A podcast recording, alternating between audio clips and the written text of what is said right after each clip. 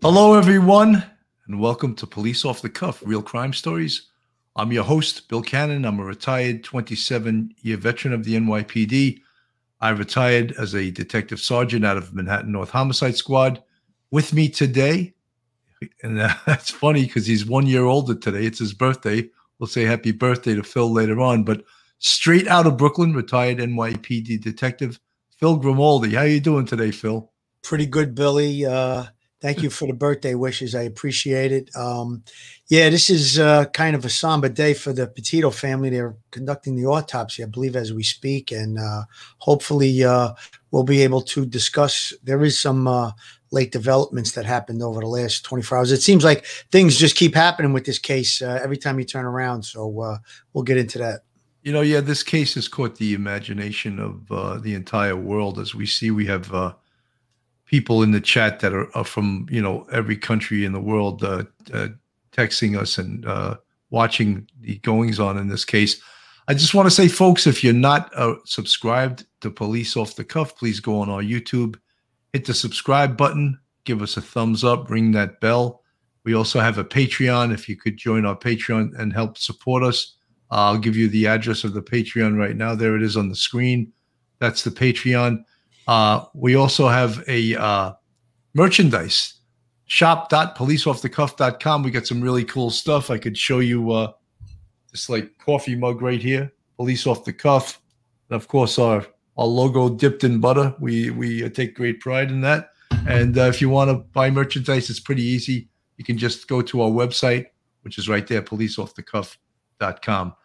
All right, enough. Uh, Bill, you know, you, you were mentioning about how the uh, the uh, people that are uh, plugged into this thing are from all over the world. I was watching you and Duty Ron this morning on Duty Ron show, and uh, there was somebody from Singapore he acknowledged. So I guess uh, this is actually like we we've said it a couple of times. This is an international uh, story. It's uh, very very uh, you know, tugging at the heart heartstrings of everyone when you saw the pictures of that uh, beautiful young girl, and she's missing, and then this uh, this kid uh, Brian Laundrie, uh, you know, who we've we've referred to him as well as Duty Ron as a scumbag for uh, probably you know uh, committing a murder and uh, then just coming back to Florida and and you know just living his life. I think it's uh, horrendous. I think the way it was all done, how they shut down to the family, I think that's what really captured the hearts of everyone across the uh, across the globe. You know.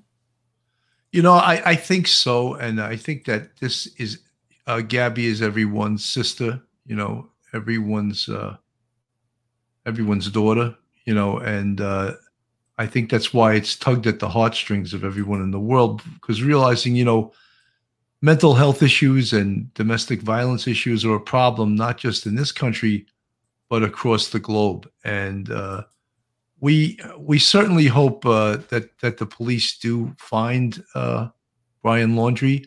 Both of us, uh, I mean, people you're using the old Bensonhurst expression, you think he offed himself, and that's a, there's a very good possibility of that. However, the, the hunt is still on for him. And one of the things that we're waiting on today, and everyone is waiting on, of course, is the results of the autopsy.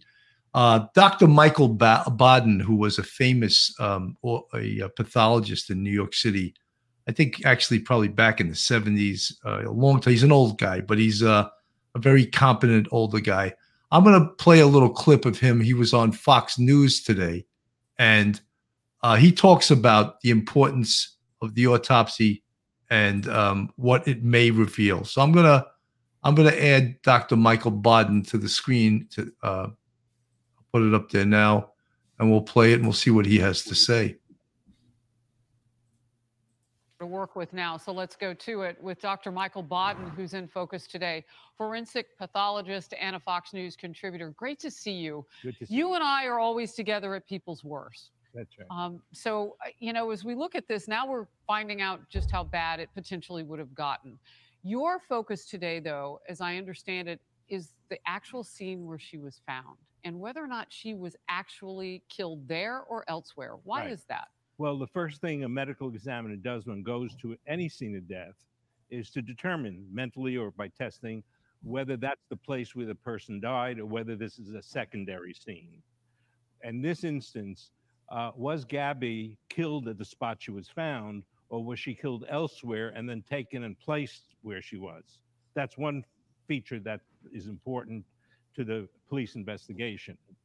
Uh, the the looking at the body Mhm. by the medical examiner also tells you how long she may have been dead, approximately how long she was dead. There's a 25 day interval potentially here, and the Mm. insects on the body. This is an open scene. Uh, in, in New York City, you get maggots and flies on bodies that begin to decompose, and they tell you how long the person has been dead. And in the scene that she's found, and from the uh, uh, videos, there are lots of insects in those areas. So there are lots of different insects. The insects tell you how long somebody's been dead, Mhm. and also insects tend to live in a few miles of where they're found. So, Dr. Baden, if I'm following uh, the trail right here that you're laying for us, what we find out from that autopsy today may be rather monumental in terms of getting some answers, not Yeah. just on whether or not this is in fact confirmed Gabby Petito, but it may tell us somewhat about that crime. Yes, absolutely. Where it happened, when it happened, as well as the cause of death. Right. And uh, that Which we would anticipate. But these other things with the insect reading and all of that, Yeah, and also the autopsy tells you what her last meal was. The stomach contents at the autopsy well, that's interesting. tells you what uh, food she last ate and when she ate it by the extent of di- uh, digestion. takes a few hours for it. And in this situation, where you have this outpouring of social media, maybe they have on it when her last when they last had something to eat, and that uh, would tell you uh, how long after the last meal she died. all of this is critical too because we don't know where the primary person of interest is as he's only been called they haven't called him a suspect yet um, but but they certainly have searched the home Right. parents home where brian Laundrie was living and also now his sister's house. They're looking at him. How important is it? Because this was something that was in my focus yesterday. So when you look at a crime scene potentially it could be in some ways even considering that home as part of that right? Because it would oh. be the last footprint from where she would have laid her head before they went on that trip. To me that's important. So when the fbi had no idea that the mustang had been moved that said a lot to me because that means you also don't know what was in the mustang what was removed from the Mustang. you don't know a whole lot of things now that you let the, the, the person of interest drive away in a vehicle that, that that's interesting also that you bring that up because if she had her uh, head on a pillow or something and so, some hairs are on the pillow from when she last was there and here we have at the house at the house Right. months later we look at that hair and the hair has grown and one can tell if she's had uh, uh, certain kinds of uh, hair care taken you know dyeing of the hair or or uh, various things there might be evidence in the hair itself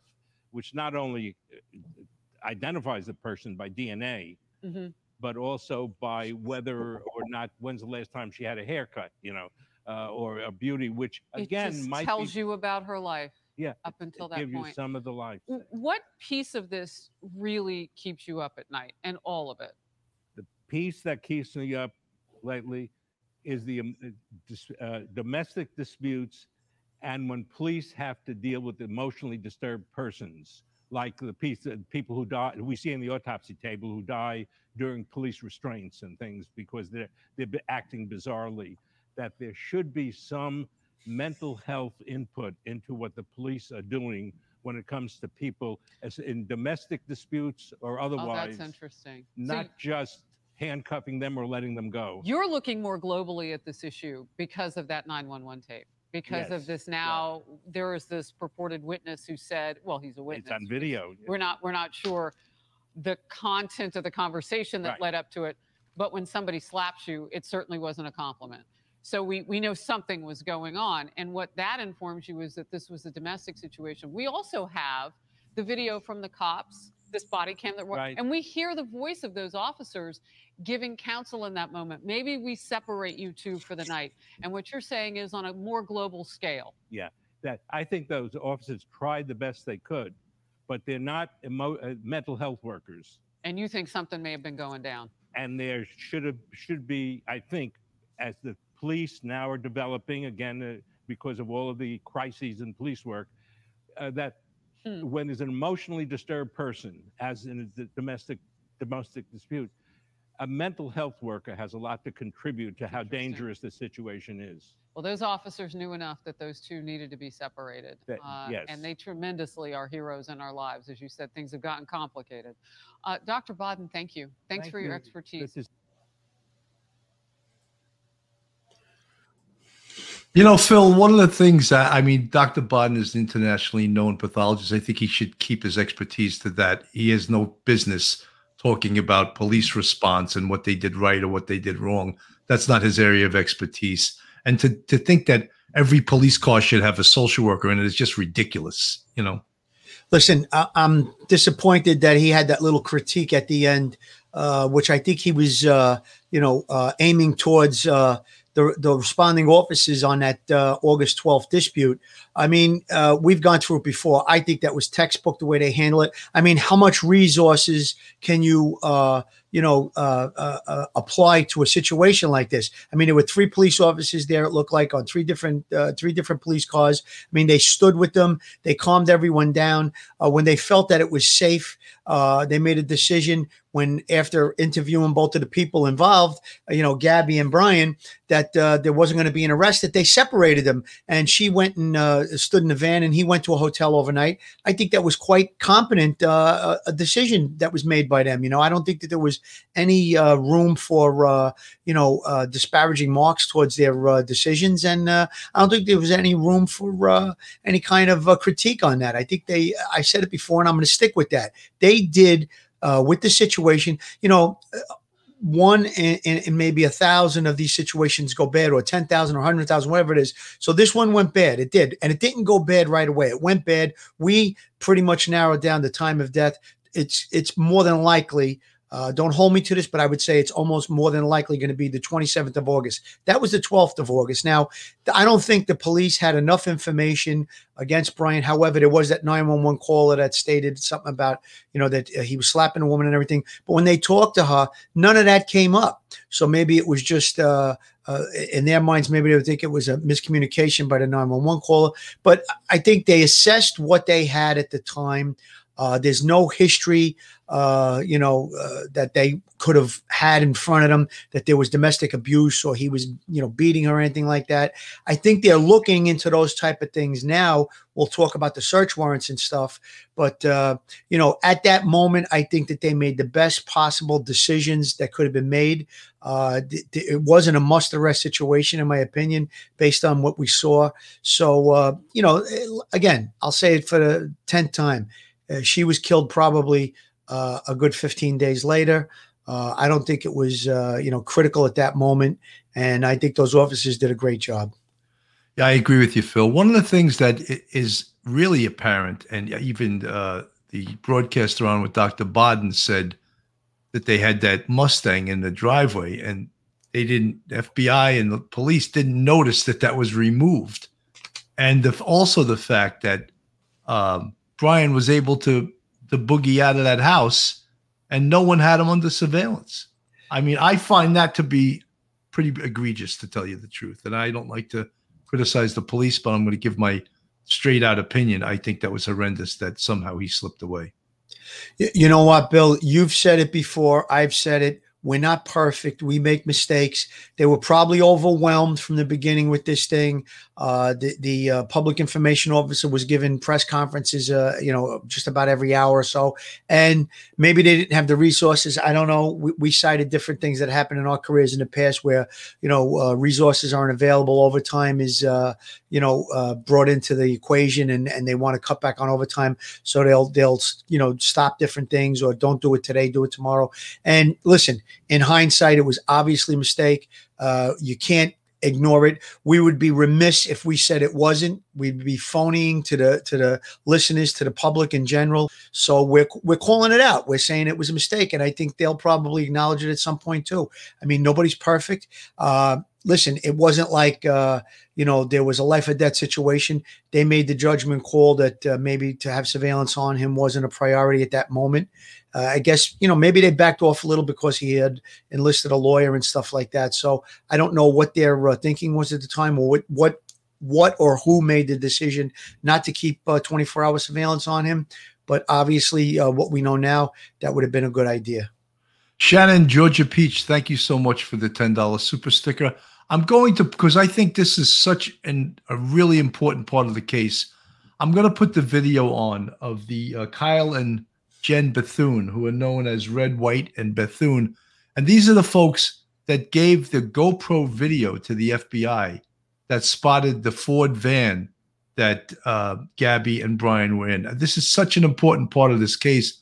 I'm going to add it to the stream now. We're going to play it. August 27th, 2021, we got camera footage going through the Grand Tetons Park around 6 to 6:30 p.m. This is at the Spread Creek dispersed camping area. We um, we got there and there was a huge gravel lot, and we decided we wanted to try to drive more toward the back because we had heard the views were better back there. So we were heading back on this long dirt gravel road. And we came across a white van that had Florida plates, a small white van. We were going to stop and say hi because we're from Florida too, but the van was completely dark. There was nobody there. So we decided to continue on our way. Yeah, the van looked like it was pretty much uh, kind of abandoned. We figured maybe they were out hiking or they were just chilling inside. There was no doors open. You know, it was just um, just kind of you know neat to see a Florida plate. You know, on the other side of the country It's not something you see all the time.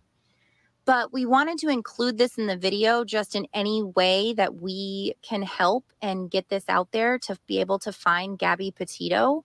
So if you could share it, if you know anything, um, please don't hesitate. Yeah, we're as we're coming up on it, we're approaching it up here on the left hand side. This is most definitely Gabby Petito's Ford Transit van. It's kind of wild, like it's saying a little bit because we drove past. We actually weren't able to find any sites, and we ended up driving back through, saw it again, but here it is on the left. So, and I slowed it down so you can possibly see it a little bit we're going to stop it right there because one of the big things uh, that we noticed in the police stop on uh, August 12th was the hat on the dashboard, and there it is. So there's like no doubt that that's that's the van, and you see the hat. Well, in addition, the Florida plates, which we can't really see here. Better. Uh, kind of freaky for a late Saturday evening, but we just kind of had a brain fart. Oh my God, there's that van. So you know, another thing is is that apparently Gabby's body was found about 250 yards from where this uh, van is located. So when we talk about the importance that um, Kyle and, and Jen Bethune that they reported this to the FBI, this was the single most important information that they received that uh, resulted in them recovering uh, Gabby if you anybody can help, I know the FBI is looking for all the help they can get on the case. I would not recommend it. Uh, just don't do it.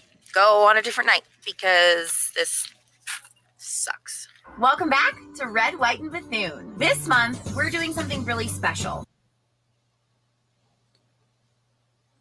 I just what what what great people these people are. You know, the true Americans, true American heroes in regards to this case, I believe, and I use I use that word hero haltingly. I don't throw it out there, but they really did the right thing. You know, that that old we heard it in New York City a million times after 9/11, if you see something, say something. And these people saw something and they did something about it. Yeah, I I can't even stress the amount of importance that this brought to the whole investigation, to the whole case. These people have to be uh, applauded for what they did. Uh, I'm sure they didn't realize when they were doing their little blog that they would actually be picking up uh, the most important evidence, uh, the most intricate thing in a murder investigation, which this is probably going to turn out being after the autopsy is concluded. I think we could probably call it that at this point. But uh, again, uh, the vehicle is spotted there and then they find the body. They find the remains uh, within, like you said, 250 yards. So this was so important because it gave the searchers an area to go into, and uh, that's where they found her remains. And uh, yeah, uh, kudos to those people. Hats off, great American heroes. They came forward with the information. I think they actually uh, heard about the case through social media. Uh, and people were talking about if he had been in the area. And I think when she was interviewed, that young lady, she said that there were a lot of people in the park that day. So there may be more video coming forward re- related to the van or even possibly uh, Brian and Gabby. So uh, if anybody is out there in the sound of our voices and you could go through any video if you were in that area in that park in uh, Utah on the 27th of August, uh, you may have something very, very crucial to the investigation. It would only aid uh, in helping uh, prove whether or not. Uh, you know, Brian was there and Gabby was there, and uh, it might give a better timeline on when she was last seen alive and stuff like that. So, uh, we live in the world of uh, video cameras and uh, YouTubers and bloggers and all these different things. And you know, I think uh, you you may have talked about it on uh, Duty Ron show this morning about how when we were uh, you know in the thick of uh, homicide investigation years back, uh, we would get video surveillance uh, every once in a while. It would be black and white, very grainy. You could barely make out anything. And now you have, uh, as you put up, you stop that uh, video right at the right point. The hat, which uh, it showed uh, in the video on the 12th with the body cam police officers video with the interaction on the 12th and it showed that same hat in the same location and that's really how they narrowed down that it was the exact van. I mean it was a van with florida plates. I don't know if they actually were able to capture the uh, the actual plate number in in their video that uh, the Bethunes took but uh, uh, it was clearly the same van put the uh, searches in the area and uh, they were able to recover the remains. Very, very important to the whole investigation. Well, I'm going to put this uh, video on the screen, and this is the uh, Carlton Re- Reserve where the search for uh, Brian is going on right now. You can just see how vast it is. Yeah, I mean, uh, you know, I've been hearing news reports. Uh, just before we went on the air, I put on the news and I heard they described the area as extremely treacherous, that uh, waist deep swamp water loaded with pythons and alligators. So, I mean, it sounds like it's treacherous ground. We, I mean, I don't know if it's been confirmed 100% that he is in that, in fact, in that area. Uh, I heard uh, differing reports where the family said that he's not missing, he's hiding out. I heard that on the 11 o'clock news last night on uh, CBS New York uh, local news. I don't know if that's confirmed or not. Uh, I do know that the search was halted. Now it was uh, started up again this morning. So it looks like they believe he's in that area, Bill. I don't know how he could survive all these days. It's over, you know, it was a week today. Um, I don't know how much food he could have brought with him, water, and then if he could sustain in uh, that treacherous uh, territory with uh, those predators, you know, if you pythons and, and alligators and all of that. So, uh, uh, I mean, I don't know how experienced he is in the wilderness either. So uh, that's that's one part of it. But you know, there was something else that I heard today uh, everybody was talking about in the chat last night. How do we know he was back in Florida on the 1st of September? There was actually a plate reader. They put an all points bulletin on her license plate number, and a plate reader picked up his license plate coming off the highway close to where he lives in Florida on the first. That's how they narrowed it down that it was the first of September that he was back in Florida. So that was one uh, another important uh, fact that was uh, released to the media just recently. You know, Phil, I just want to comment on something because it's it's been in the uh, the chat and people are talking about how there was a video played that showed the door of the van uh, being opened, and I, I'm just going to show. And I don't know who made that video. I don't know if the video was doctored, so I chose not to show it. Let's let's go back that way again, and I'll. Sh-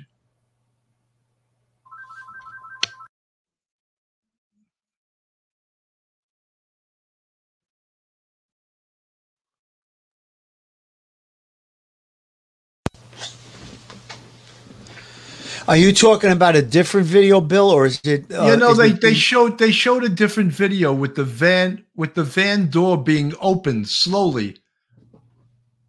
So now- now, is it is it is it like identical to this video? Or Well, was it, it, not? it had to have been based on this video because this, these are the only people. But I don't know if the person that got that video doctored it. So I Yeah. chose not to report it.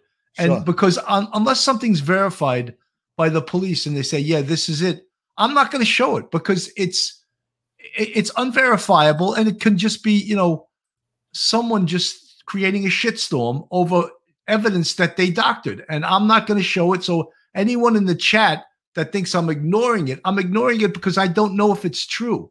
And I only want to report things that I know are true. So therefore, I don't know if that video is in fact authentic. So I'm sorry I'm getting a little perturbed at this, but that is the way I work. I do it from a police perspective, and I do it. I put up evidence that is verified, and not from you know a lot of content creators put a lot of stuff out there that's not true, and I'm not going to put it up there.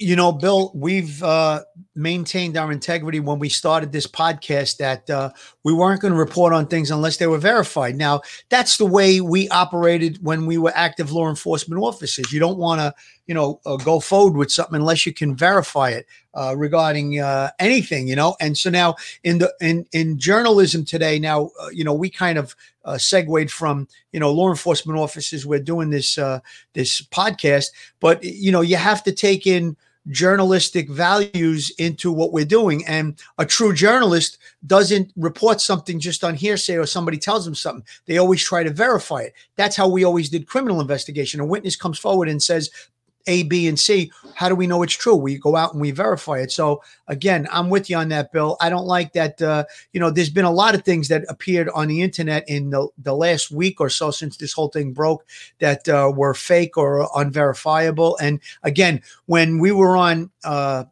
uh, two days ago, uh, right as we were on the air, the new it came across the news that it was body was found, but we didn't want to report it as being her until media outlets and the uh, law enforcement came out and said uh, we believe it to be her, and that's what we reported. So again, uh, with you on that 100%. If something isn't verified, uh, we're not going to go along with it.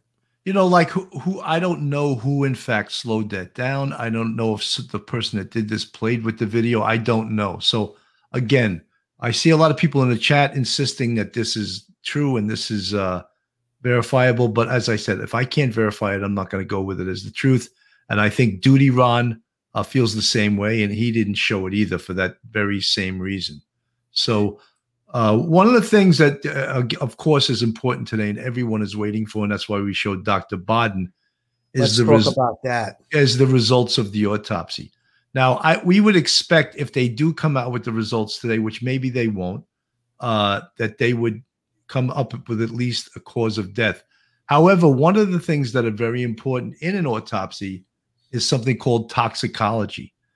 Toxicology can take anywhere from four to six weeks, depending on the tests that they're doing, because the tests they do are scientific tests, and it just takes that much time to do those experiments on uh, the toxicology that they're testing. Bill, any comments on that? Yes, absolutely. A couple of things real quick. Um, I think that the the uh, medical examiner that's doing the autopsy obviously wasn't at the scene.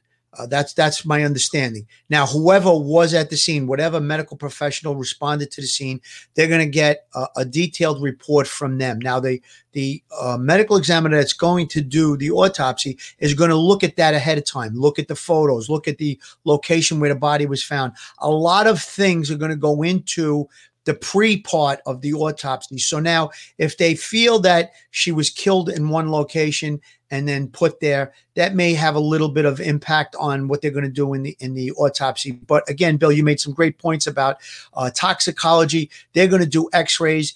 Um, we don't know how much of the remains were intact. That's another thing. I mean, it looks like from the 27th until two days ago is about what would we figure it out? Was about 20 days, something to that. Tw- it was about 23 days. 23 days. Okay. So 23 days in the elements. We don't know if the body was covered.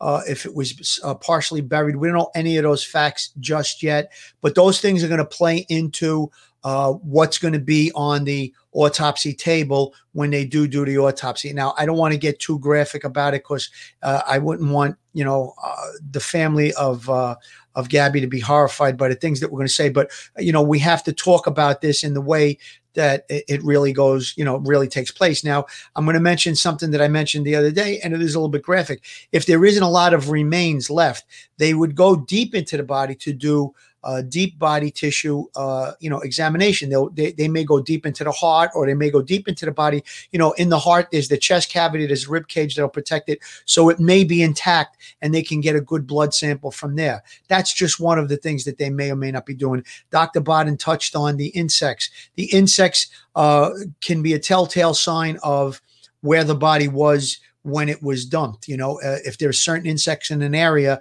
and then the body's again moved, it might uh, it might show something like that. I don't think that's going to be the case here.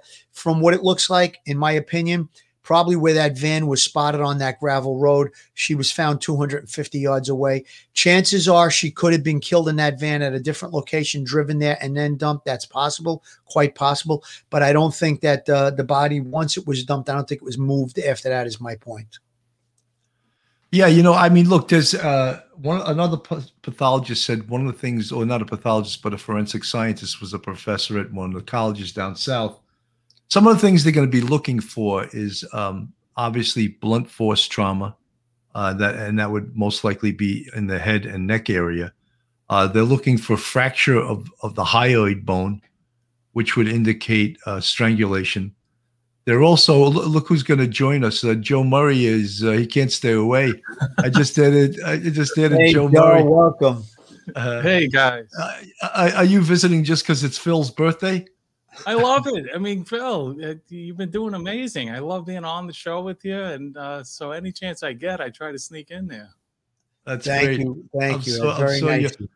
Just uh, what I was going, what they're going to be looking for: uh, hemorrhages of the neck. If someone could grab you around the neck, it could be hemorrhaging or bruising, and obviously bruising is is is uh, while the person is still alive because dead bodies do not bruise, uh, and that would be happening while the person is alive. Another indication of, of uh, strangulation or asphyxia. Uh, and possibly a depressed uh, skull fracture, which would also indicate uh, blunt force trauma. So these are the things that um, they can probably report to us right away and can be definitive as that this is what caused the death. Bill, let me piggyback that a little bit. Uh, you you really hit some really good points. Uh, even if the body is badly decomposed, there may be some uh, fractures in the skull, which is obviously going to uh, be a telltale sign of cause of death. And then uh, the eyeballs. You mentioned the, uh, the the neck bone that there's a hyoid fracture or bruising in the eyeballs. There's this thing when a person loses consciousness from being strangled called petechial hemorrhaging. It's in the whites of the eyes. I'm sure that might have been looked at even on the scene to to to you know if the eyeballs are intact, that they probably could look at that. I'm sure the medical examiner is doing that. And then we don't know if it was gunshot wound, stab wounds. If she was shot, even if the body is uh, badly decomposed, there'll still be uh, you know, the bullet may be inside the body. There'll be signs of a gunshot wound, stab wound, same thing. Uh, and there's a lot of different things that go on in the body, uh, even post mortem, that will give indications of uh, you know, massive loss of blood and different things like that. So, uh, you know, the, the medical examiner's autopsy today is going to be very telling. Uh, I hope that they give us some kind of an update when the uh, when the autopsy is completed, and um, you know, uh, just uh, we're all hoping and praying that we can get this thing wrapped up and uh, bring criminal charges against uh, uh, Brian. You know. You know, we're going to go to a quick commercial, and then I'm Joe. I want to get to you because I'm glad you're here, and we're going to talk about theoretically what what happens if they find Brian, and we're going to talk to you about do they have probable cause, how do they proceed, right? But right after this little message. Joe Murray, attorney at law. Have you found yourself in a jam? Are you in need of legal counsel in the New York area? Do you need a victim's advocate? Well, Joe Murray is your man. He's not only an experienced trial attorney, he's also a retired 15 year member of the NY NYPD. He knows both sides of the fence. His website is jmurray-law.com. That's jmurray-law.com. His telephone number is 646-838-1702, 646-838-1702. And you can email Joe at joe at jmurray-law.com, joe at jmurray-law.com. And if you've been watching the last couple episodes, you can see his expertise. He's well qualified in the criminal defense area. Folks, Police Coffee is an officer owned business dedicated to crafting the finest coffees and blends, and will provide you with the freshest coffee available. Each batch is roasted fresh by people who know what it means to stay vigilant. And our specialty coffees do not waste one drop when flavor is concerned. Our coffee is some of the best you'll find, but it also helps serve an important cause, giving back to our community. 50% of our profits goes towards helping family members of police officers who fell in the line of duty. To order coffee and related products from policecoffee.com, go to the website. There are over seven types of coffee to choose from. 50% of the profits go to officers' families in need. For a 10% discount, use code OTC10. That's off the cuff 10. Joe, you know, I wanted to talk. We spoke about this on our show last night, which was viewed by a, uh, almost 50,000 people. And what I asked you was say Brian either turns himself in or the police find him right now. Is there probable cause to arrest him? I would say, based on what we know right now, no. But the police know and law enforcement have so much more information that we have. So I say that with the caveat that they've been investigating this case from you know the first report of her being missing and, and obviously as we went through that entails all the electronics and the footprints and you know the timestamps all that stuff is all relevant it all connects it can be circumstantially used to draw the nexus that needs to be drawn once it's determined this is a homicide that that someone caused her death now we need to see who caused it. He's the most likely person, you know, the, the strongest suspect in the case. So now making that nexus between him and her, the time of death, the cause of death, all of that stuff needs to be connected. We don't have access to that. We don't know what they have. And, you know, you have to be mindful of that because all of those electronics and where he went and how he drove off, let's just say, are arguably uh, in some fantastic way, the time of death is uh, deemed to have taken place a day or two after he's already left the state.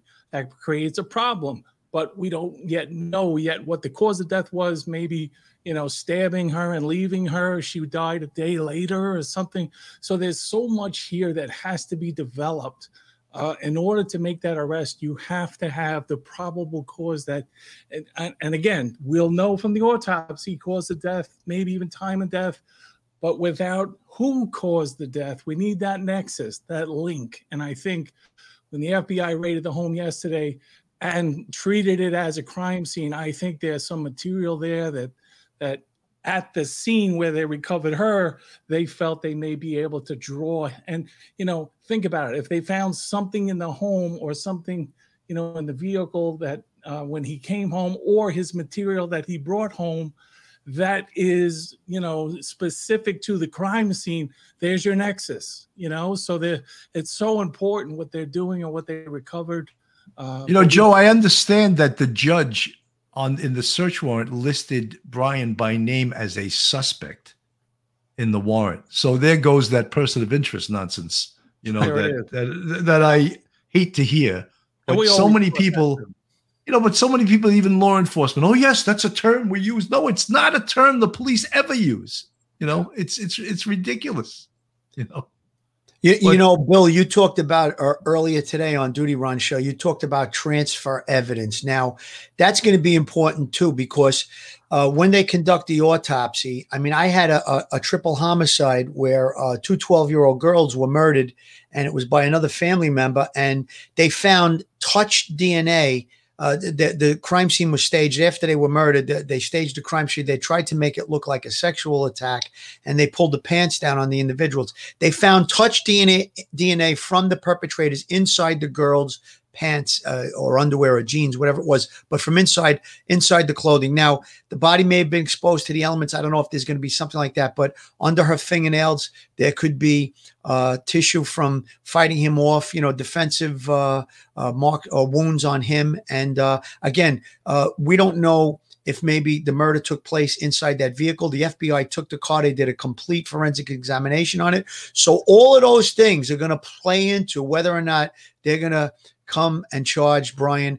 Uh, if they found anything in the vehicle, uh, if they found anything on the body, or if they found anything at the location where the body was found. And again, like Joe said, maybe something was brought back to his house. He could have hid bl- bloody clothing, uh, an instrument, a weapon. There's so many uh, variables, but uh, it sounds like they did extensive searching at the house.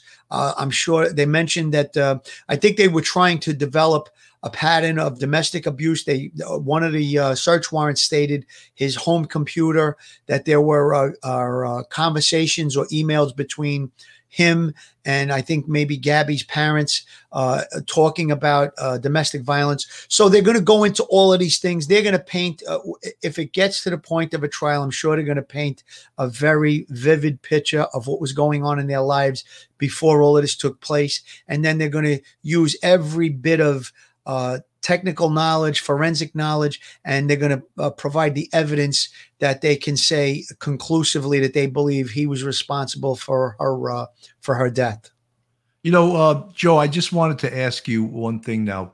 A lot of people, you know, they talk about DNA, and we all know, of course, DNA, when recovered in the proper way, is slam dunk evidence. But in this case, they were a couple of course, trace evidence would be on each other's clothes because they're living together in a small van.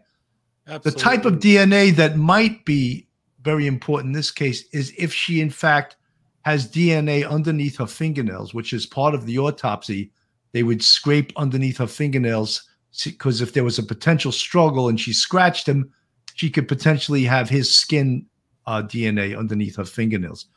But I mean, all the other DNA, you as a defense attorney could exclude that or just explain it away, couldn't you? We do, and and a lot of times, you know, the DNA is is it's so expensive to do these DNA analysis and and presenting that evidence. It really is, and a lot of times, you know, the the city has their the OCME. Uh, Office of Chief Medical Examiner, they have their standards that they have to apply, and a lot of times, what comes back is too many contributors, uh, things of that nature. And then you also have things like transfer DNA.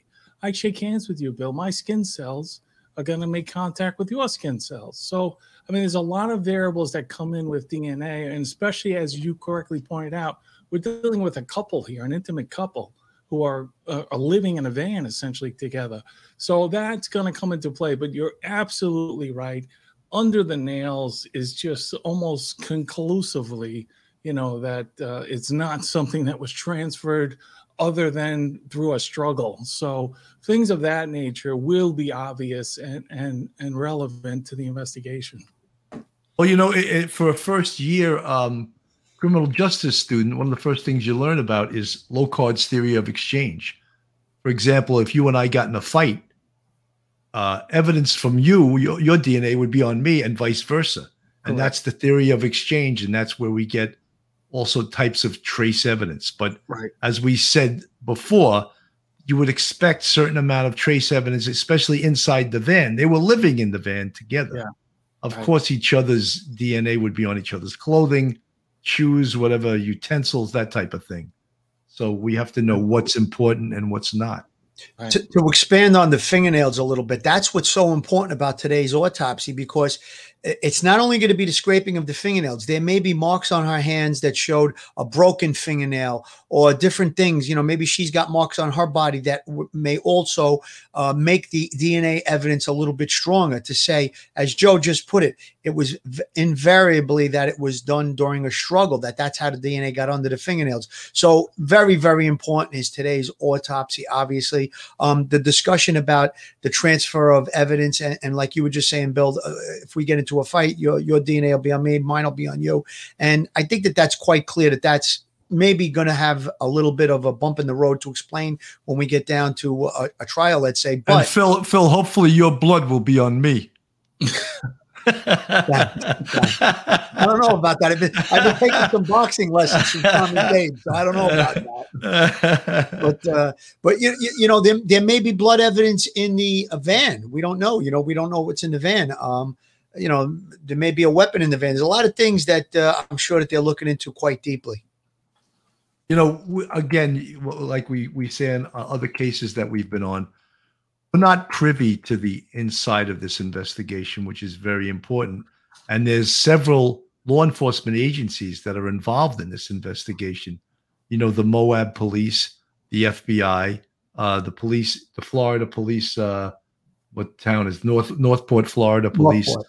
So there's a lot of there's at least three or four agencies involved in this, and you know uh, all of the the criticism that's been going on uh, about the police. And, and look, when we when we speak about uh, oh look, uh, someone in the chat obviously said uh, that they didn't like that I criticized Baden. You know, Baden's a pathologist, and uh, you don't see me on here criticizing Baden's uh, work as a pathologist, but he's not a police expert. So when he comments on, you know, every every police car should have a social worker in it, that's not his area of expertise. And you know, I'm going to comment on that. This is my show, and I like to comment on things that I think are incorrect. And I think he doesn't have the right as a pathologist to comment on putting a social worker in a radio car. Thoughts on that. Joe? It was so dis- disappointing uh, uh, to hear that, and and lately I've just been disappointed by a lot of people that I really look up to, and I always thought of him as the Quincy. You know, Mike Sheehan, uh, great investigator that I worked with. I miss him dearly. He had such a wonderful relationship, and would consult with him on some of the cases that we worked at. He really is an expert in his field, preeminently. Uh, and even now in private practice, he's he's just sought after by everyone uh, because of what he's done. And again, don't forget, as you guys were talking about, the repetition is what makes you the master of your craft. He was working at a time where homicides were coming in left, right, and center, and and he he really developed himself that way. Um, but I, I agree with you. I think that was, you know, disappointing to hear him make, you know, that kind of policy statement that really is not really in his wheelhouse of uh, expertise. I 100% agree with you. You know, That was a political statement to me. That was a political Yeah. statement. And I think it's got no place in this. Look, you can criticize what you saw on that video if you don't think the police did the right thing.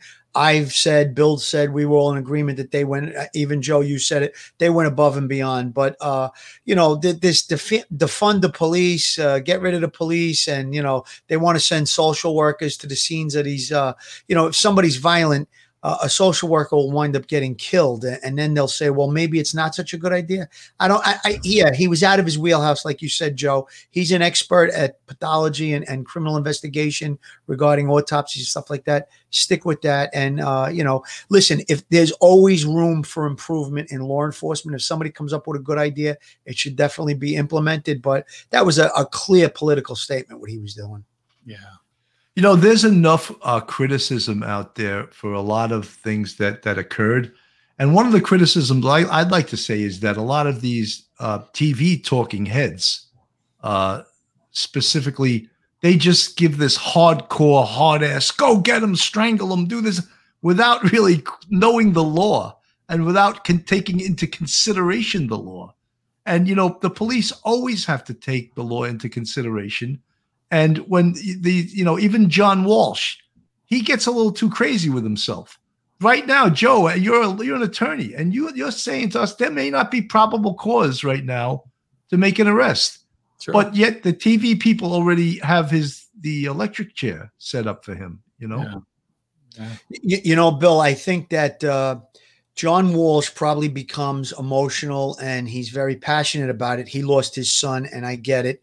And, um, you know, I did see uh, a, person on on TV on Sunday night talking about uh, after uh, Gabby had been found that oh well if, if she's found you know in a ravine that means that it was a, a, a natural causes and but if she's found in a shallow grave it's definitely murder. And there was an FBI agent former FBI agent that stopped her right dead in her tracks and said no that's not the case. Just because she's found in a, in a ravine doesn't mean it's natural causes. Natural causes and and I'm going to expand on it now. Natural causes mean you died a natural death means you know you died of an ailment you died in your sleep old age or whatever that's not natural causes. Just because the body is found in a ravine doesn't mean somebody could have killed them strangled them shot them stabbed them and then placed them in a ravine. And uh, the person that was uh, that was emceeing the show uh, you know backed up a little bit and said okay well you have that but if, if she's found in a shallow grave we know she didn't bury herself. Obviously that's uh, that's a good uh, that's a good statement. But you know with all of these different things we try to be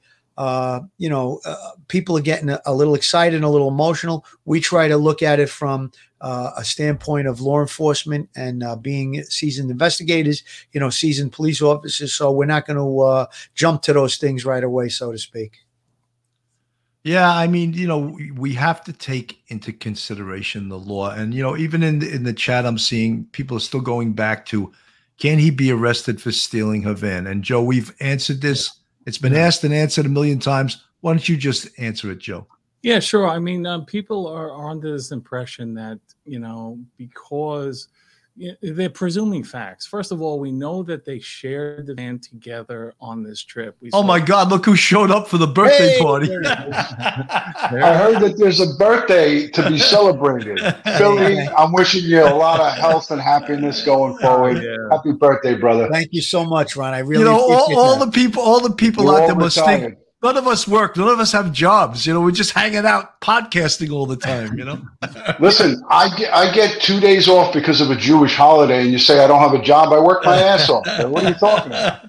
And so does Joe Murray. Just just Phil and I are independently wealthy, right? I got I got to stop and say thank you, Tom. I'm seeing so many happy birthdays in the chat. Thank you, oh, everyone. I really appreciate it. That's so nice, and oh, uh, it, we have great fans. I'll say that.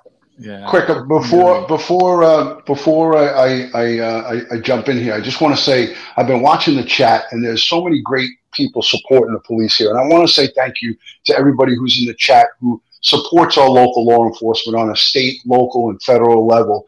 You guys are an intricate part of making law enforcement great. We need, need, need your support, and we thank you. So I want to just say that publicly here on Police Off the Cuff uh, real crime stories because without you guys, we it's got a very difficult job for us to do. So I tip my cap, even though I don't have one on. I got a fresh shave today, but I say thank you to everybody in the chat for uh, supporting the police. It really means a lot to us. And for those of you who don't support us, then you know what? Uh, those are most of the people who aren't living their lives right. So uh, I, I, appreciate everybody here. So thank you. Well said, Duty Ron. Uh, Joe, I, I know you were addressing a couple of those legal issues before Duty Ron came in and joined this birthday party. You want to go back to that? Oh, is that me? The heck was that? Yeah, I don't know what that um, was. Yeah, let me try. That was, that was, that was, a bag out. My son threw was, a bag out in the garbage. That was Joe's money counting machine. There's a lot of people that that really of the opinion they're assuming facts, and you can't assume facts when you're talking about arresting somebody. You have to have your facts in line. So when you talk about how these two were on this campaign together, that we, we saw that he was driving the car in her presence, that's implied consent she's giving him consent to use and drive the car. So when you have implied consent, or even we don't even know if they had a written consent when they bought the car or in you know embarked on this journey, but he had consent to use the car. People, please tell me, are there facts available that tell us at some point she revoked her consent? I'm aware of none. I'm aware of no facts. Excuse me. Now, somebody pointed out, and I had this little discussion, in, uh, I think in one of the comments. Well, she's dead. Okay. Did he know he was dead? Perhaps. Can you prove it? You know, like the, the very simple connecting the dots here. If I say to you, Bill, hey, listen, take my Corvette, go down ashore, have fun, do what you want, and I have a heart attack, and you're driving my car. Did you steal it?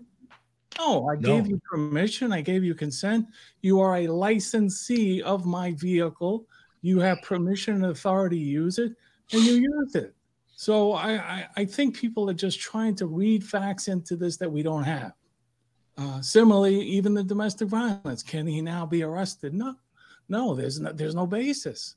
I mean, there was a thorough investigation. They went through it. If there was any basis, there would have been an arrest there. But as we, you know, went through and we were bombarded with, did you hear the 911 call? He was slapping her. Okay, slapping is a violation. Slapping is uh, harassment. It's not a crime.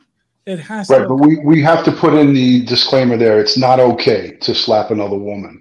Uh, you know, it, it, it's not a crime, as you said, Joe. It doesn't constitute a crime. Uh, but again, you know, uh, to dismiss it would, you know, we'd be remiss to not acknowledge that it's not the right thing to do. it. I want to be clear about that. Nobody's dismissing it. It all should have been reported, but guess what? She didn't report it. So, but even the fact that it was reported on a 911 call, what were the facts that were reported? He was slapping her. Where? He smacked her in the face? Did he hit her in the back? Did he hit her on the butt? What where was he slapping her? And what was she doing? Was she wincing in pain? There was no proof or evidence that he caused an injury.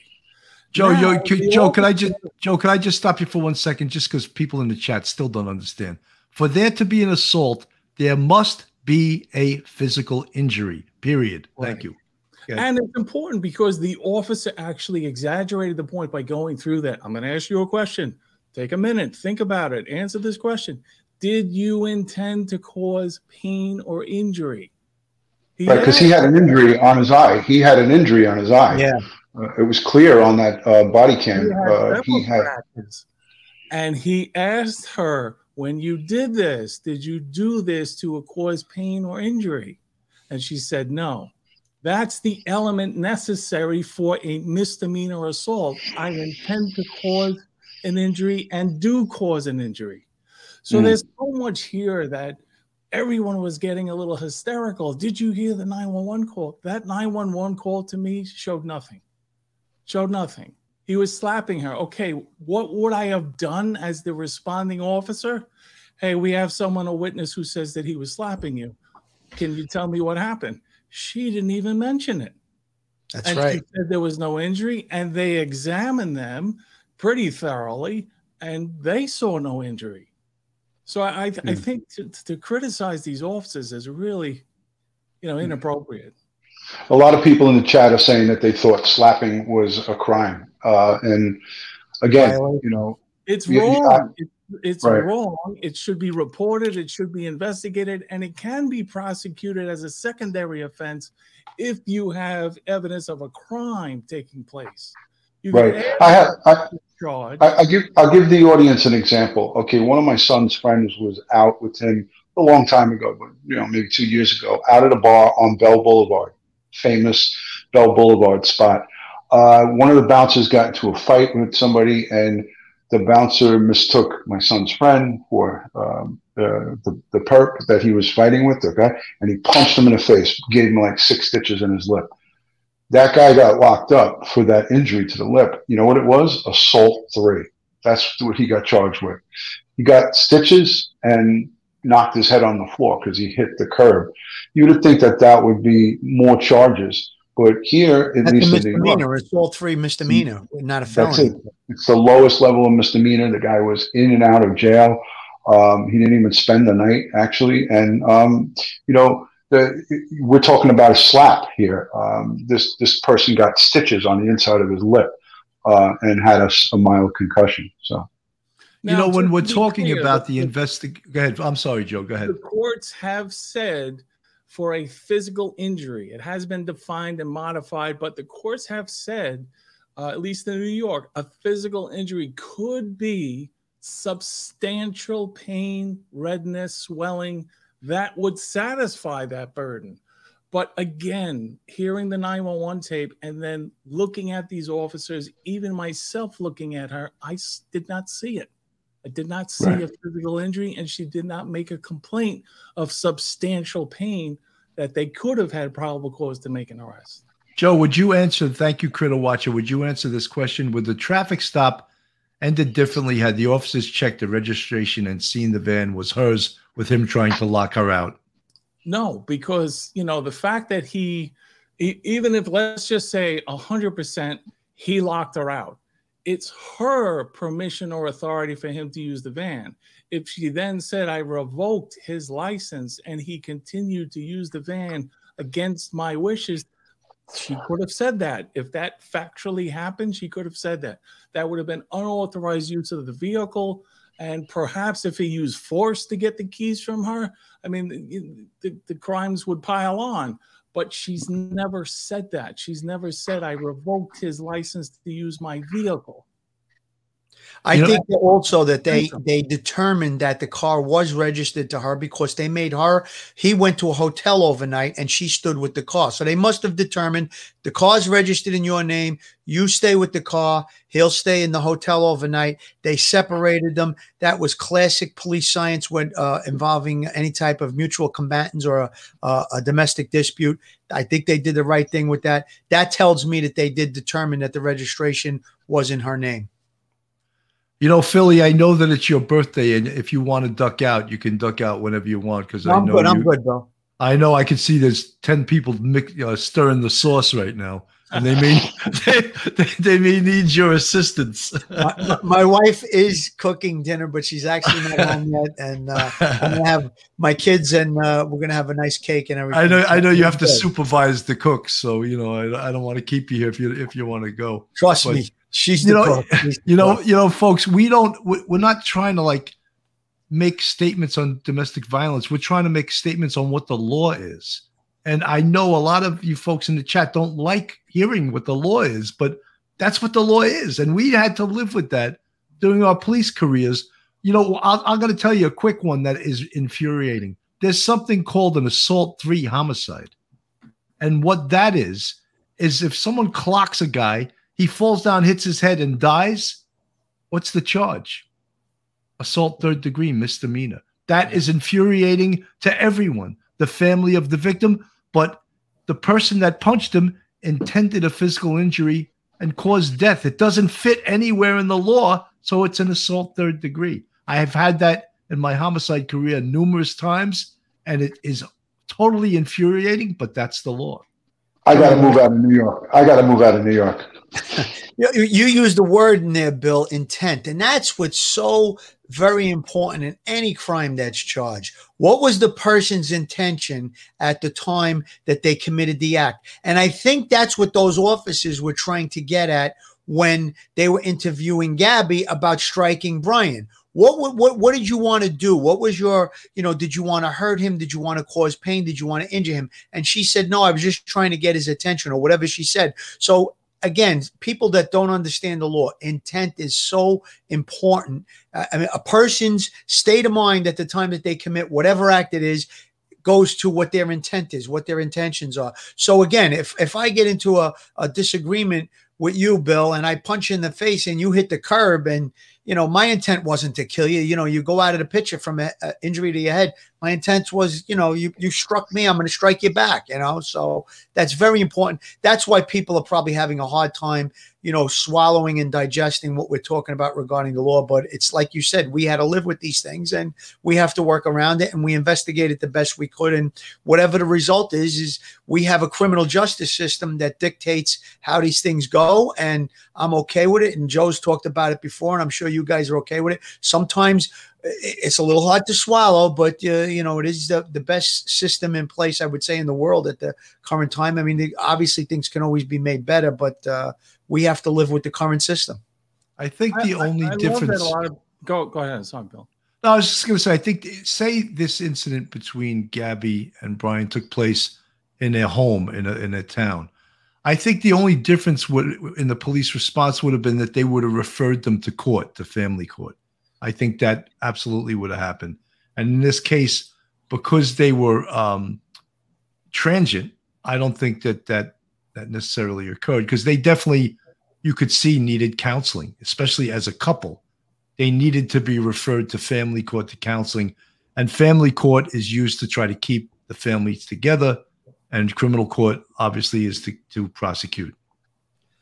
You, you know, Bill, you brought up uh, a good point. If that had taken place in New York, let's say, and I'm going to use New York because that's where I worked as a detective for all these years. Um, a domestic incident, even if there was no arrest, a domestic domestic incident report would have been uh, made, and it would have been followed up in the coming days. You know, probably the next day, the domestic violence officer gets a review of all, gets all those reports, and they review it, and they make contact with both parties. How's everything going? Are you guys okay? Do you need counseling? Do you want a referral for, uh, you know, mental health evaluation? So, unfortunately, they were transient people.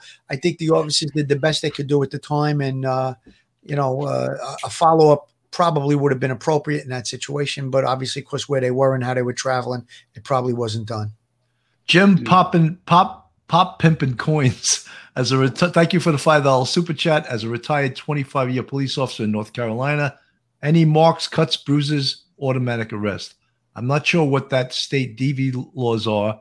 Uh, those officers did good. Well, thank you, Jim Pop Pimpin coins. That's a tough. Uh, it's a mouthful. That's some hell of a name. That's a hell of a name. yeah. God bless him. God bless him for being retired. Hey, I want to say, Tina Marie, thank you for the kind words in the chat, and Christine Rose. Uh, there's so many people that are saying such great stuff, and it's very hard for everybody to get acknowledgement. And I know that there's a level of frustration with that, but you guys are putting out some great information from that police perspective and the law side of it. Uh, it's a lot of uh, it's a lot of stuff for everyone to digest, and a lot of people who don't know about this stuff get frustrated and pissed off about it, and we understand that totally. So all of the negativity or the, the, the comments in the chat, I I get it because um, if you don't know and you thought that it was done a certain way and you thought it should go this way, when you come to hear it, it's kind of shocking, and I get that.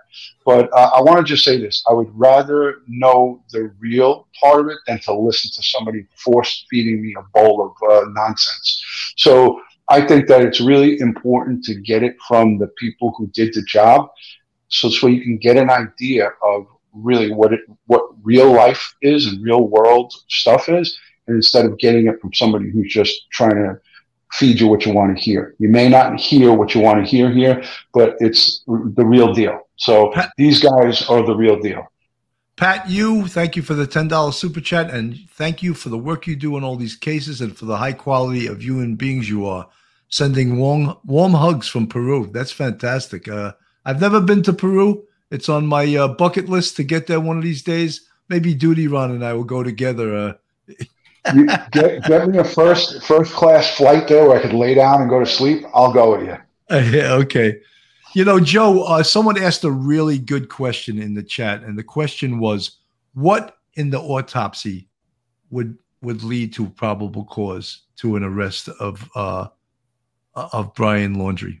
the the autopsy is not going to lead so much to the probable cause of Laundrie. it's going to lead to what was the cause of death the time of death those are the things that we're going to use to now marry up with him particularly let's just say a knife wound a particular knife that may have been used if they've examined the body and able to determine that rush back to the house and look for that knife, you know? And again, timing, time stamps, things like that. When you come with a, a time of death determination, now you got to marry it up with what timeline you already have for him. So things like that are what going to make the nexus. Also, examining the body for, as we talked about, him and his presence and whatever uh, evidence there is of that, and to see if that matches with his timeline that they already have existing. So there's a lot that could come from that. And the fact that the FBI rushed over there, I didn't see the search warrant yet. Have you guys read it, the, the affidavit in support of the search warrant that led to them going back to the house? Because it was treated as a crime scene. I saw crime scene tape. They're worried about contamination. So I think this is something relevant to what's happening in the autopsy. Well, Duty Ron, you, we had a, a, conversation earlier when I was on your show to show that I do nothing else with my life but podcast, and you said that um, the judge referred to him in the search warrant as a suspect. Yeah, yeah, but, but uh, it's available. The, the affidavit would be very helpful because it it it lays out the basis of knowledge of why there will be material in the house that they can recover relevant material. Well, I, I think it's a gimme at this point. You know that Brian is the suspect. We don't even have to. You know, uh, Yeah, but no people are still that. tiptoeing around and calling a, him a person Nah, of interest, you know, and Bill, uh, I mean, you and I both know we knew this from the beginning. He came back to uh, from Wyoming to Florida on the first of September. He never said one word to her family. Uh, when they reached out to him, they reached try to reach out to Gabby, and they tried to reach out to his parents. They got no response whatsoever. She wasn't reported missing until the 11th. It's quite obvious that he was very, very uh, up on her whereabouts and had knowledge of her last known locations. And he he took the I'll use Duty Ron's word that, that I've used too. He took the scumbag approach to it and he just disregarded all of that. He had a disregard for this young lady. If she was left alive and she was out in the wilderness, it- whatever it was, he took the scumbag approach to it. So uh, he's a suspect in my mind. He has always been a suspect. And uh, I think the judge got it right on that warrant. I'm just going to be the hated defense attorney and say that as of yet, there's been no evidence reported on uh, making the nexus, the timeline, even whether or not he had the ability to do it based on their timestamp uh, and timeline of what he's been doing. We all think it is, we all believe it is, and it's more likely that it is him. But as of yet, I haven't seen it. Well, I hope that happens soon. Uh, April Lynn said, Duty Ron, you have the best bedside manner. That was the first time I've ever seen that comment ever. But uh, listen, guys, I got to go because I got to start straightening up the house. I got to play a Molly Maid here before my wife gets home from work. So I got to run. But thank you for having me. I'm going to be on tonight at 8 p.m. Uh, with a criminal a CSI, a crime scene investigator from the NYPD, a retired guy, and we're going to go over evidence collection. So I have a, video that is scheduled. If you guys don't mind, go over, check it out, and then after mine's over, these guys, well, Bill will be live again at nine o'clock. Um, I thank you for having me, and, and uh, Duty Ron, thank you so much for stopping by. It just shows that, you know, as I said, we have no life. We're just ready to podcast at any point, any of the day or night. And Ron, you're birthday, gonna, you're gonna have Eddie Wallace on, Ron. I worked with Eddie Wallace in the 7-0 back in the 80s. Great guy. I knew him throughout my career in the detective bureau. He's He's a a gentleman. very fine crime scene investigator. Great guy. I'm sure he'll have great perspective for you. Yeah, I've had him on before. He's a repeat uh, a guy. I've had him on with Barbara, so I'm looking forward to it. Joe, stay healthy. Bill, thank you, and Seeing uh, you. everybody in the chat, love and respect from Duty Ron. I'll talk to you soon. Say Bye. hi to him for me. Thank you, Ron. Hey, uh, 5P, thank you so much for the $20 super chat. All you folks that aren't subscribed, please uh, go to our YouTube channel, hit the subscribe button, give us a thumbs up, ring that bell. You know, we could use all, we love having people from Europe in our uh, police off the cuff family. Nicole H, thank you so much for the 10. Is that 10 pounds or 10? But thank you anyway. I don't know what it is. As an English listener, I wondered if police in America have to learn different laws for different states. Excuse my ignorance; it's so different here. Yes, they absolutely do. Uh, different states have different laws, different statutes. Joe, I think you can answer that better than me. Yeah, absolutely, and uh, especially when we're in such close proximity, you know that uh, our our jurisdictions uh, are very close together. So yeah, it's it's it's helpful as a police officer to know the laws of the adjoining states and what you know what you're dealing with. Uh, so yeah, that's a good point. Joe, are you licensed to practice law in any other state than New York or just New York? No, just New York. I, I had my hands full here with uh, all the work I do. Uh, I may be applying to enter into admission into Washington. I've been called upon to help out. There's a lot of these January 6th uh, detainees who are being held without bail, uh, which shocks me because even John Gotti was allowed to have bail and be out and, and about. And this whole bail reform push, I don't understand why these people are still in custody. Uh, so yeah, I was called upon to to look into some of these cases that may not be so cut and dry. Um, so Shame on the judge that's keeping them without bail. Shame on the judge that's doing that. It's a federal judge. That's disgusting. I mean, nobody should commit a crime. I'm not for that. They broke the law. They should be adjudicated. But out without bail for trespassing, come on, that's nonsense. It's total bullshit in plain English. Yeah, well, Mermaid- Some of them are, are more severe. They're assaults and things of that nature. But even still, I mean, the law Yeah, has of to be course. blind, and justice is blind, and apparently it's not in Washington. Mermaid in the ICU. The report released with witness statement and female cop statement both prove cops did above, in my opinion, and like many DV victims, Gabby didn't want to leave. I think you're probably right, Mermaid uh, ICU. Um, that's most, you know, a lot of domestic violence victims have what we call Stockholm syndrome, and they get used to being a victim. Joseph Anthony, thank you for the 556 super chat. My dad was retired Army. Vietnam vet and retired police. Thank you for your service. Thank you, Anthony, for acknowledging that. Uh, we really appreciate that. Folks, all, all the folks in the chat that are in the green font, that means you're part of the uh, Police Off the Cuff YouTube family. We so appreciate you guys. Uh, you know, we have four different levels, two ninety nine you're the bucket, uh, nine nine ninety a month you can polish my rack, twenty four ninety nine a month you can be dipped in butter, and for the forty nine ninety nine a month, where one guy actually pays that, it's uh, heated dipped in butter, and we uh, we love that. Wyoming Adventures uh, will be charged in Wyoming if he is guilty. Thank you guys. Yes, if the crime occurred in Wyoming, that's where the prosecution will take place. Uh, thank you so much, Wyoming Adventures. You know, when you look at this this beautiful country, the Grand Teton uh, Mountains, and that beautiful park, it's amazing. We're looking at that from the point of view of a of a murder, of a serious crime, and it's it's such a, it's such a shame. I've never been out there. It's so gorgeous that it makes me want to go out there, and um, again, it's this is uh, this is a, a tragedy. This girl was only 22 years old. She she's known this guy since high school. They went to high school together out on Long Island. Uh, you know, there's we this puts a um, a spotlight on domestic violence throughout the country, throughout the world, and domestic violence. We've seen it hundreds of times being on the New York City Police Department. The laws toward domestic violence, arrest and prosecution have gotten much, much stricter over the years. That's why domestic violence homicides are down in almost every state statistically, because usually the policy for most police uh, departments is a, almost a must arrest policy. You want to comment on that, Joe? Yeah, I, I do because it is a frequent uh, case that I have to deal with, and I I have to tell you I don't agree with it. I don't agree with the policy. I don't agree with the handling of it, and I don't agree with it in a large part because of my philosophy. This is a free country. We have rights and privileges and immunities that we are guaranteed by the Constitution that continually become encroached upon.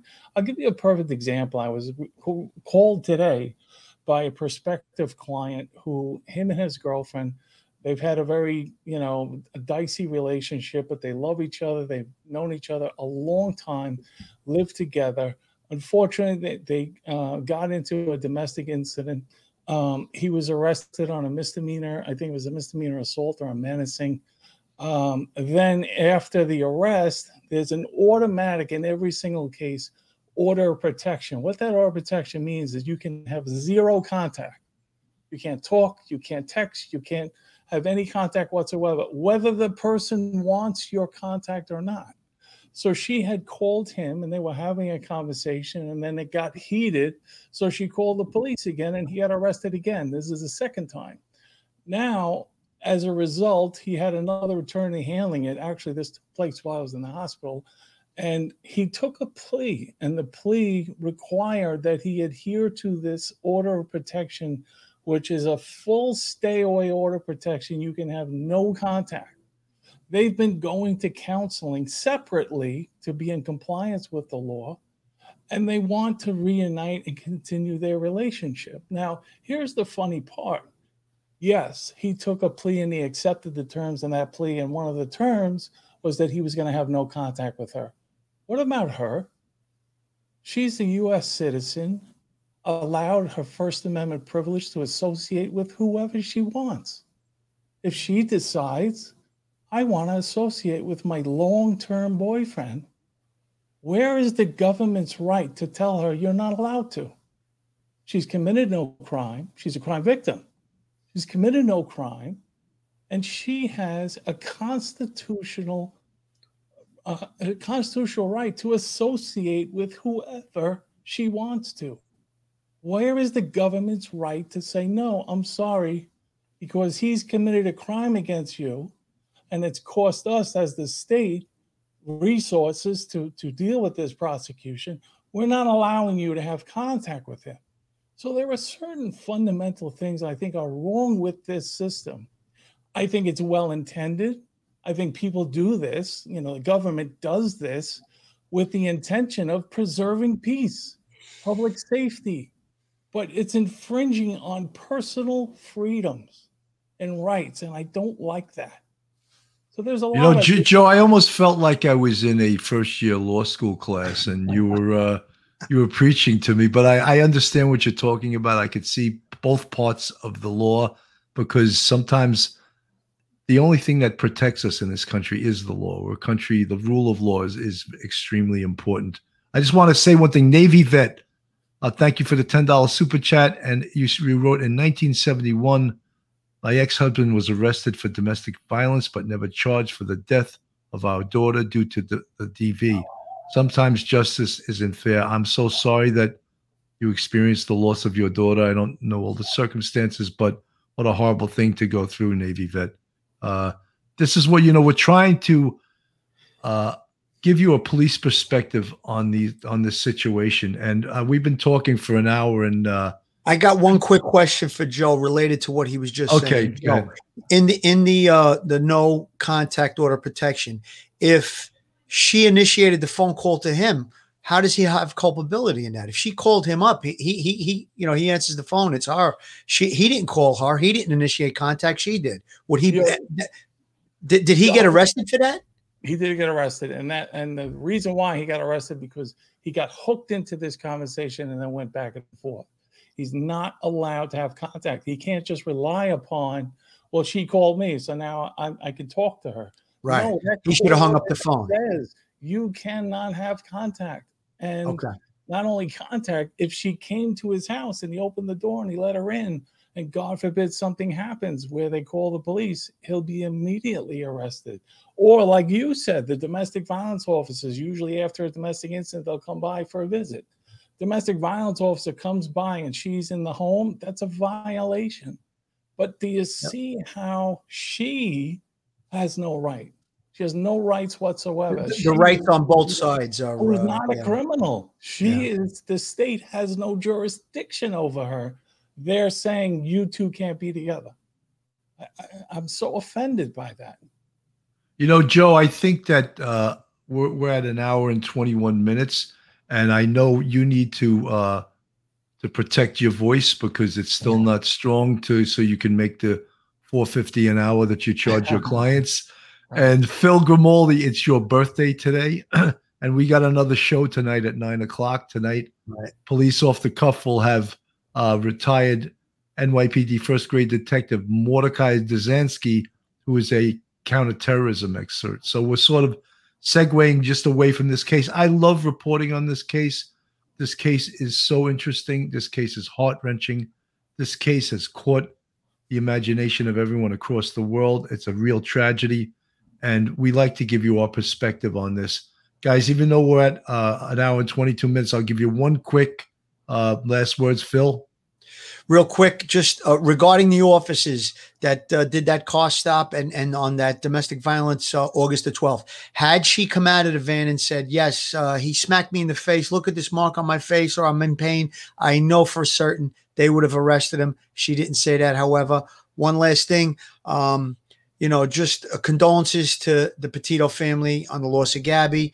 Thank you, everybody in the chats for the birthday wishes. And uh, we'll see you t- guys tonight at nine o'clock. Duty Ron show at eight o'clock. And uh, thanks for watching, guys. We we love this world of podcast cross pollination, and I actually made that term up. And uh, Joe Murray, I want to give you your last few words, even though your voice is you're starting to lose your voice. I'll let you uh, your last word. Thank you. Thank you so much. And Bill, I really just love being in the show and, and on here, it gives me an opportunity to talk about issues like this that bother me and personal freedoms and the over intrusive government. I just want people to consider it and think about it. And I love that you give me this platform. Uh, Phil, I love you, man. Happy birthday. All the best. I hope you enjoy your day with your family. Thanks so much, pal. I appreciate it. Okay, folks, on behalf of Police Off the Cuff Real Crime Stories, I'm Bill Cannon, On behalf of Phil Grimaldi, whose birthday is today, and Joe Murray. Thank you so much for listening and have a great, great day, great night. Stay safe, everyone.